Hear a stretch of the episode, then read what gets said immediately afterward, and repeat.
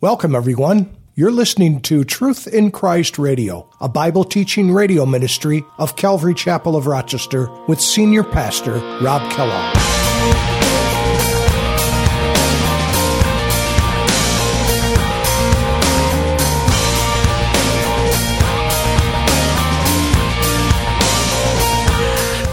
John Walvoord said this concerning this 12th chapter. John Walvoord was uh, one of the foremost experts in biblical end times scenarios called eschatology. He said chapter 12 is the most symbolic chapter in the Bible's most symbolic book. And uh, I would agree with him. This, this chapter is full of symbols and, and, and things of that nature. Some of them are defined for us right within the chapter and other things, we have to rely on the Old Testament scriptures to get an understanding of what those things are.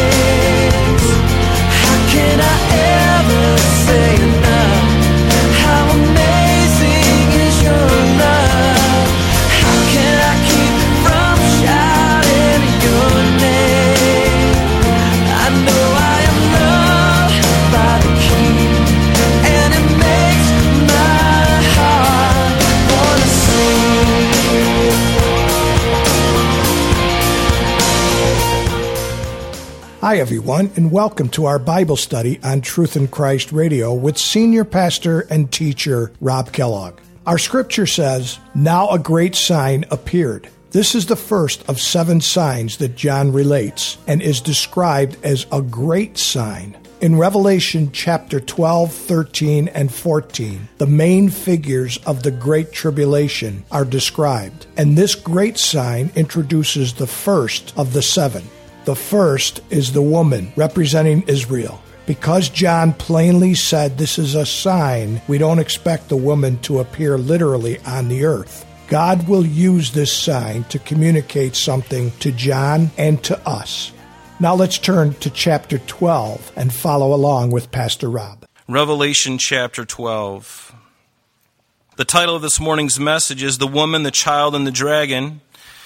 And chapter 12 is in this uh, handful of chapters in the book of Revelation, starting with chapter 10, going all the way through chapter 15. And these passages, these chapters, are what we call parenthetical chapters. They're called that because they don't really advance the chronology very at all, but the Lord gives us these chapters to kind of introduce us to characters that are coming in the, in the, in, in the end time scenario.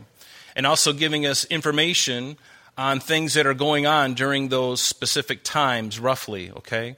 And so, uh, this chapter that we're going to be looking at this morning, chapter 12, is one of those chapters. Where, if you remember, a couple Sundays ago, we started this seventh trumpet judgment, which, as you know, that was. Uh, in chapter 11, beginning in verse 15, was the seventh trumpet judgment. It's also called the third woe. And so now we are in this period where we're at the midpoint of the tribulation, getting ready to finish the last three and a half years of, of world history before Jesus comes back physically to the earth for a thousand years in the millennial reign of Christ. And we will come back with him. And I'm really excited about that. I can't wait for that, but I'm looking more forward to the rapture, which could happen at any time. The Bible's very clear about that. There is imminency. And so we look forward to that. And so, as we look at uh, chapter 12 this morning, it's going to be very, very interesting. Very interesting.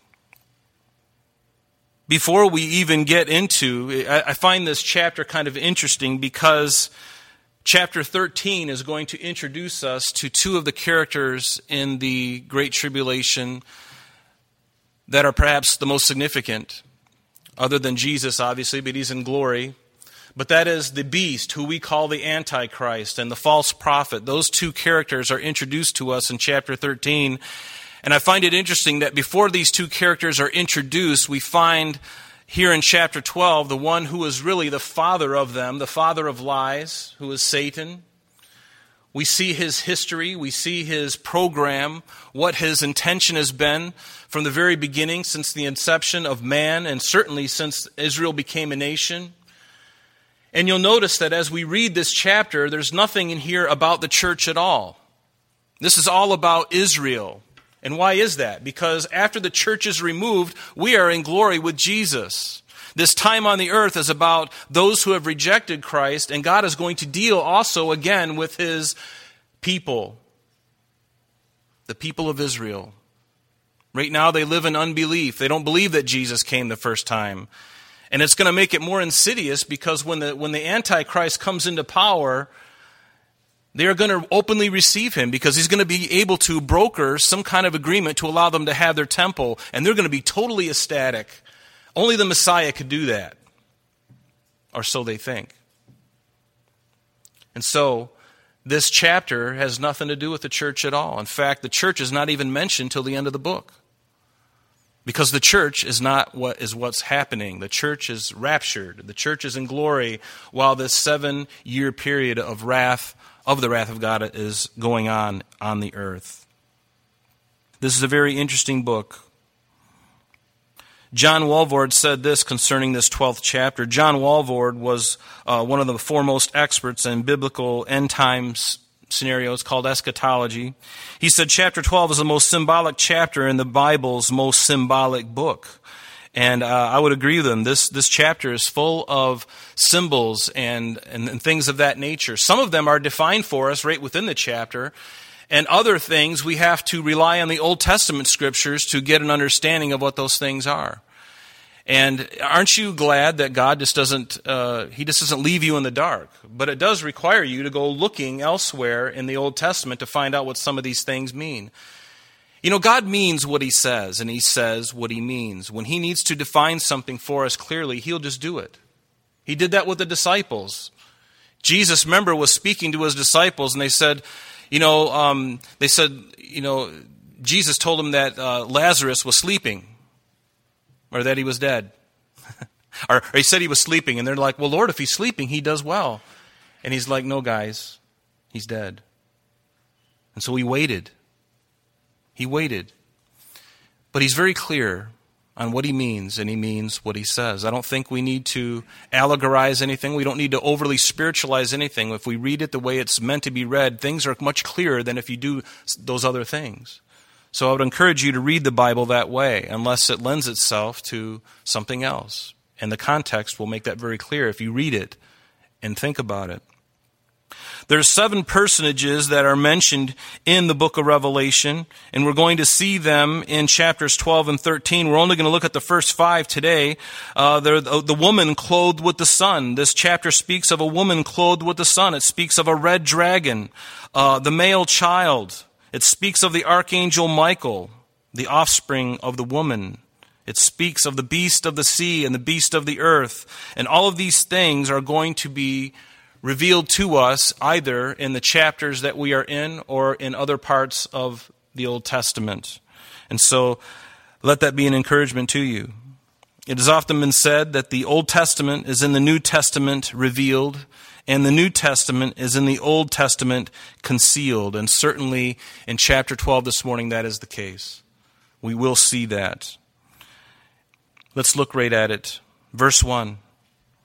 It says, Now a great sign appeared in heaven, a woman clothed with the sun, with the moon under her feet, and on her head a garland of 12 stars. And when you read this, you're thinking, What is this all about? It's certainly symbolic here certainly symbolic. And a sign is something that is a, a mark or a token, something that is uh, uh, that's about to share an important truth. And um, this word occurs seven times in the book of Revelation, and most uh, five of those times it's in the connotation of evil, in the context of evil. So signs coming upon the earth Five out of the seven times it's in the context of evil, but two of them are referred to that are certainly not in that context, and one of them is the one we're looking at right now. This great sign, the Bible says, not just a sign, but a great sign, and that is the woman. And we'll find out who this woman is. And also in chapter 15, verse 1, it, gives us another sign, and this is the seven angels that are going to be pouring out their wrath, the, the, the bowls of wrath, or the vials of wrath, depending on what version of the Bible you're reading. These seven last plagues that are going to come on the earth. But all other instances refer to signs either concerning the false prophet, who we'll be talking about next, next couple weeks, or Satan, or the beast, who we often call the Antichrist. And yes, there is a demonic trinity. Did you know that? As we have God the Father, the Son, and the Holy Ghost, we also have a demonic trinity. See, Satan doesn't, he's not original at all. He only mimics that which God does. That's all he can do. There's no creativity.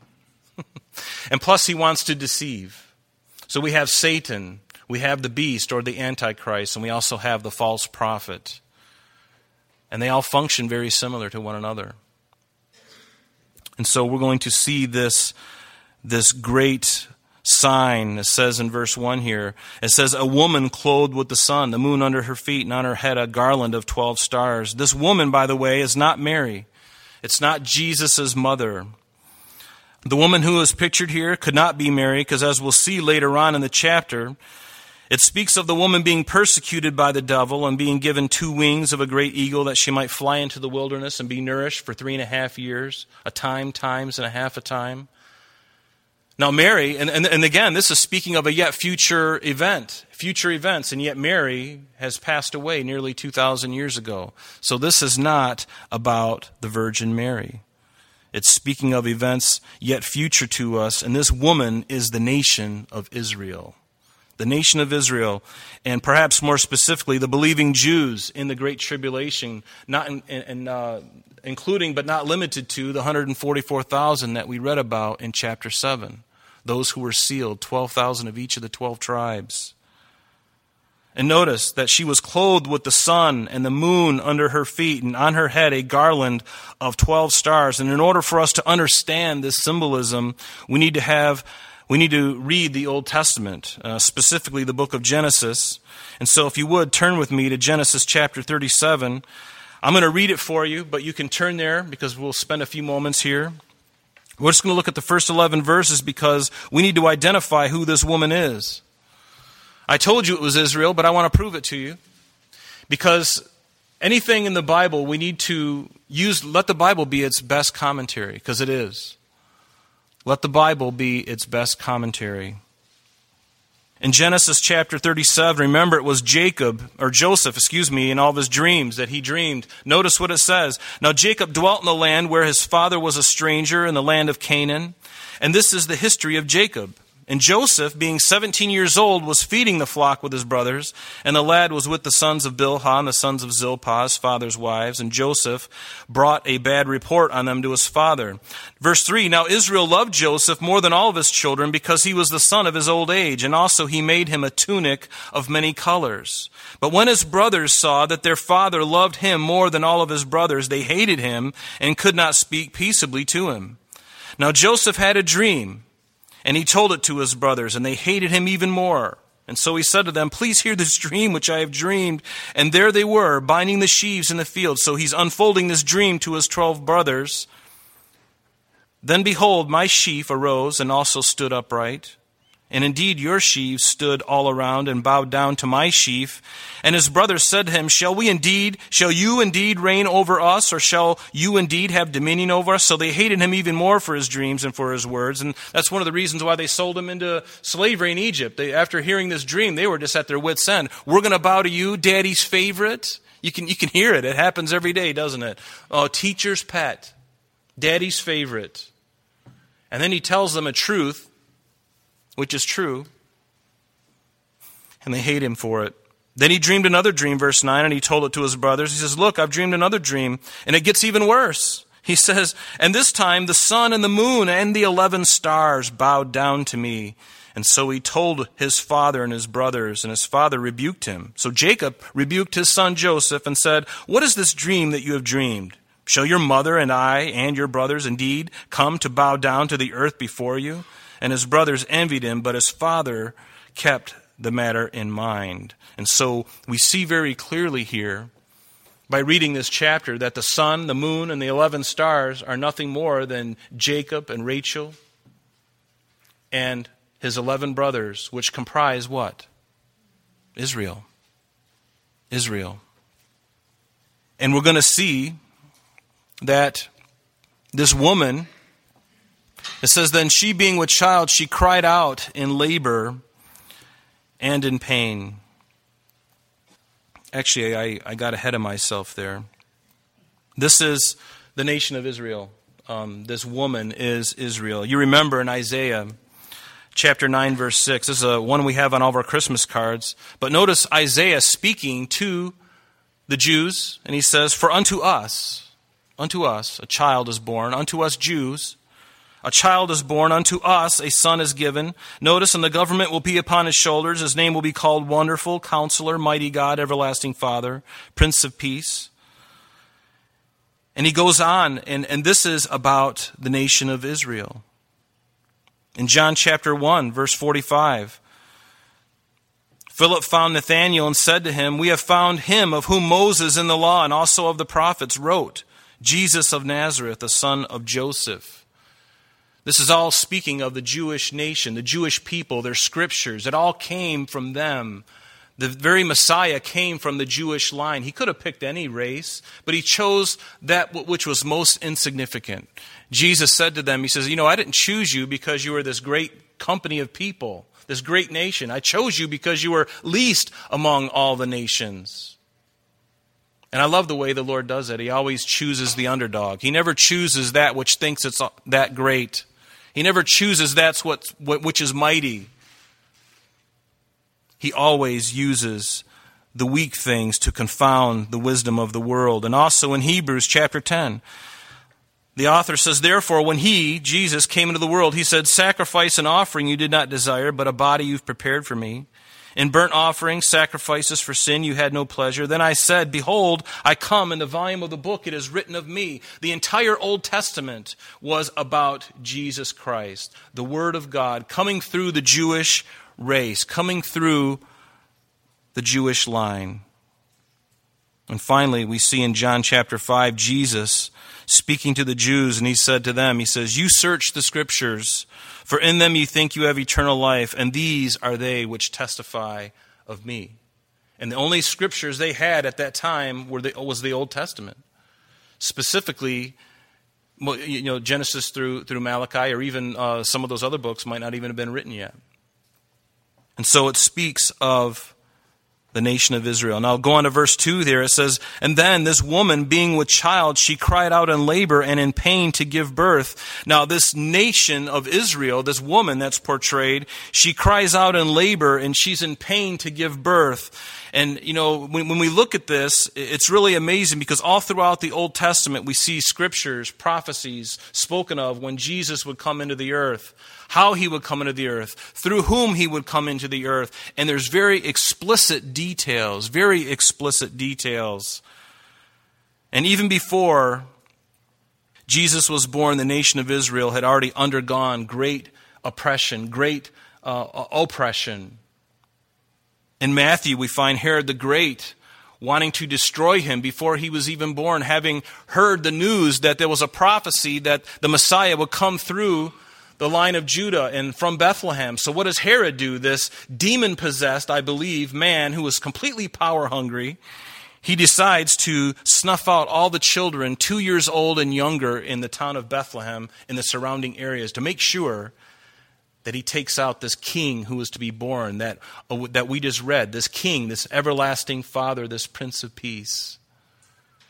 That was his desire. But Israel has always been in this time of, they've always been in pain. And up until Jesus' uh, birth, they went through untold agony all throughout their history. All throughout their history. Israel has endured a lot. In the Holocaust in, in the 1940s, a Nazi Germany, over six million Jews were exterminated in gas chambers and ovens and mass graves. In 1948, they endured countless suicide bombings.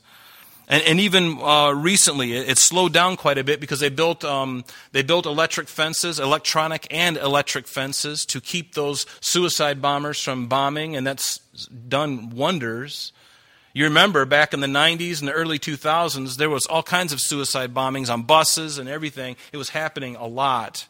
But, you know, um, but we see Israel coming as a nation in 1948, the War of Independence. The very moment that they declared themselves a nation, immediately, immediately, there, were, there was a war. All the Arab nations, including Egypt, came against them on the very next day that they declaimed that they became a nation. There was the Sinai campaign in 1956, the War of Attrition in 1968, the Six Day War and in 67, the Yom Kippur War in 73, the Lebanon War in 82, the Gulf War in 91, the Second Lebanese Lebanon War in 2006. And ever since then, we've had president after president, United States presidents, trying to broker a deal. And it's a futile thing, it's a noble concept. They've tried so hard to have peace deals and offer two state solutions. And many of those deals want them to give up their, the Golan Heights. If you've never been to Israel, it's a wonderful uh, time to go. Go this next year if you can in March. But the Golan Heights is a strategic place. It's up on a mountain and it's right on the, right on the border of Syria and Lebanon. It's a very strategic place. Israel should never give that up because then you have the enemy's tanks pointing down to you in the valley. Not a good idea if you're a person of strategy. And yet, so many have tried to get them to give up that land, give up that land. So many trying to pressure them, even presidents. Thankfully, our president has not done that. He understands the things that are important to them, and he's not going to pressure them to give that up. He's going to help them. So Israel has always had to fight. And this little piece of land, about the size of New Jersey, this little piece of land is theirs by div- divine decree, by God. God gave it to them, and Satan and the enemies of Israel, whom he has inspired, want it as well, and they will fight to the death for it. And I find it interesting that although it's mentioned 500 times at least in the Hebrew Bible, the Old Testament, Jerusalem is not mentioned in the Quran at all. That's the, that's the Muslims' holy book, the Quran. Jerusalem's not mentioned. And yet it's something they hold to be so reverential, yet it's not even included in their book. Kind of makes you scratch your head, doesn't it? Because it belongs to the Jews. It always has. And it always will. In fact, I love what it says in Leviticus chapter 25, verse 23. Who does that land belong to? It belongs to God. It says, The land shall not be sold permanently, for the land is mine. This is the Lord speaking. You are strangers and sojourners with me. And then in Genesis chapter 12, when God spoke to Abraham to bring him out of the Ur of the Chaldees.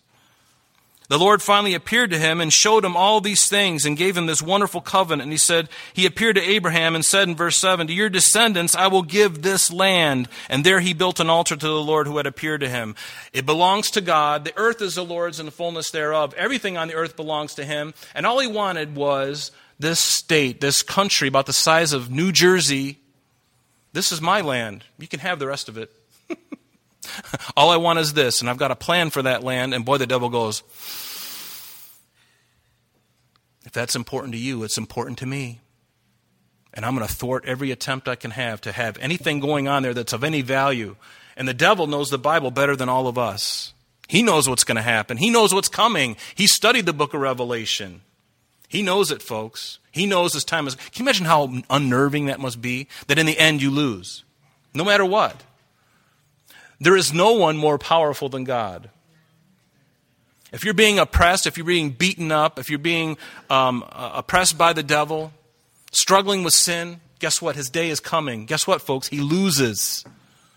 And I'm looking forward to the day when the nations, everyone will look upon him narrowly. They'll look upon him like this Is that the one who caused all the problems? That's his end. And I'm looking forward to that day. I'm really looking forward to that day but Israel has always been in pain. It's I'm sorry, that's all the time we have for today, but please join us next time as Pastor Rob continues our journey through the book of Revelation. Calvary Chapel of Rochester is located at 2503 Browncroft Boulevard, Rochester, New York 14625. You can reach us at our church office between 9 a.m. and 4 p.m. Monday through Friday at area code 585 586 3140. If you would like to have an audio CD of today's message mailed to you in its unedited form, simply mention today's date when contacting our church office. You can also contact us via the web by logging on to www.calvaryrochester.com. There you will be able to access a number of useful things, such as information concerning our beliefs, our ministries, contact information, our location, service times, and much more.